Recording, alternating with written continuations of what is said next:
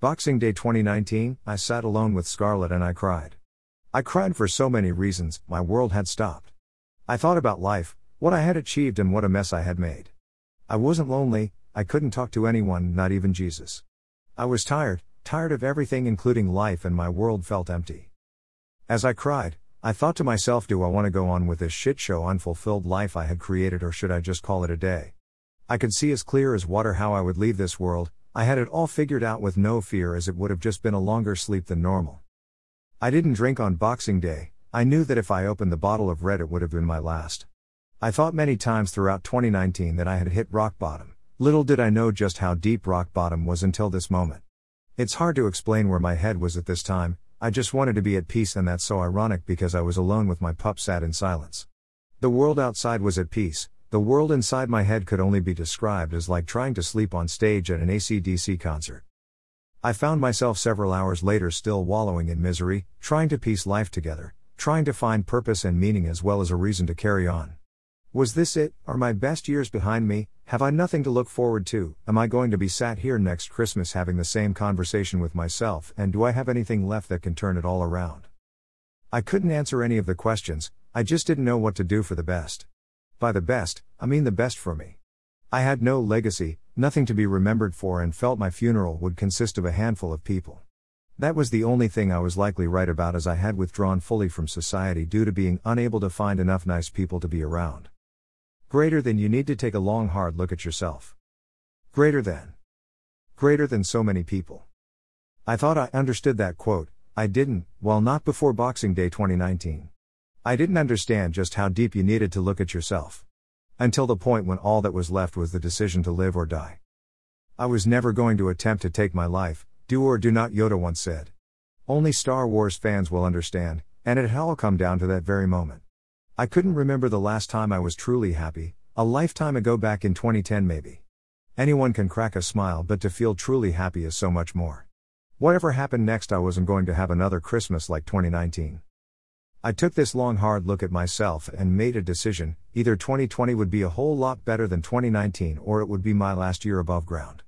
The moment I made that promise to myself with absolute belief that 2020 was going down one way or another, I found the peace I was looking so desperately for.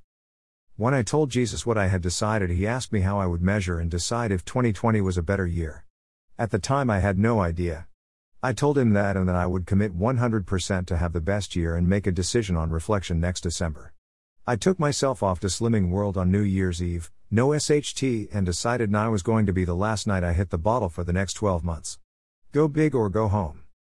When I told Jesus what I had decided, he asked me how I would measure and decide if 2020 was a better year. At the time, I had no idea. I told him that and that I would commit 100% to have the best year and make a decision on reflection next December. I took myself off to Slimming World on New Year's Eve, no shit, and decided now was going to be the last night I hit the red bottle for the next 12 months. Go big or go home. The pre and post Slimming World is the featured picture this week. I am living proof of how well it works if you commit to it. 3 stone in 11 weeks is not to be sniffed at. I remember returning to work in March 2020 and sitting around the table with my manager and a lovely Pam from the sickness team having a similar conversation to the one I had had with Jesus months earlier. I've been on Slimming World and lost nearly 3 stone Pam, but if this year isn't better than last year, I'll be dead by Christmas. She looked at me, I looked at her, she could see that I believed every word I was speaking. Pam couldn't convince me otherwise if she tried, I'm not sure Jesus could, he didn't try. It wasn't about attention or bullshitting anyone, that was my truth and my craziness, and I was happy to share it. Despite COVID 19, Slimming World, the park run, walking group ending, and not even returning to work for two weeks before being sent home to Shield. 2020 turned out to be one of the best years of my life. Anyone who knows me closely will know that I say that with absolute truth. You can speculate for now if you don't know me, as that story is for another day. Who honestly can say that about the first year of COVID? Me, that's who. It's like the biggest cliche you don't know what's around the corner, but it's so goddamn right. My message this week, if you have got this far, is greater than don't give up on this amazing life, better days are coming. Greater than. Greater than Rick Benno. I have had years of shit, you've probably figured that out by now. I got to the end, the real end, and made a choice. I'm still here 16 months later and happier than I ever could have imagined. I'm not wealthy, barely breaking even, I'm still divorced and have been single for more years than I knew the woman I married. I have put some timber back on and I have hardly left the house in three months. I have shared my soul warts and all for you, my readers. So much is still wrong in my life, but at the same time, so much is just so right. The wheelie bin goes out more often than me, and Scarlett wants her separation anxiety back, and me out of the house. I no longer see the waggy tail when I come home because I never go out. Would I change 2019 and the awful times before? Not in a heartbeat. Everything that has happened has resulted in me sitting here on a Thursday evening writing to you all. It took life getting so bad for me to reset, make the required adjustments, and start living a different life. If I can do it, so can anyone reading this today. No matter how bad things appear right now, hold the fuck on to this life. It's a gift and we get one shot at it. Had I chucked in the towel, you wouldn't be reading this now and I wouldn't be sharing my gift with the world. If you have found any value in this week's blog or if you would simply like a free copy of my ebook, please pop me a subscription below and send me your email address via the contact page. By subscribing, you'll receive a weekly email on a Sunday when my blog goes live and nothing more. I value each and every one of you, and it's important to me that you stay so you'll never be spammed by me. Email address. Subscribe. Be kind to yourselves and each other X.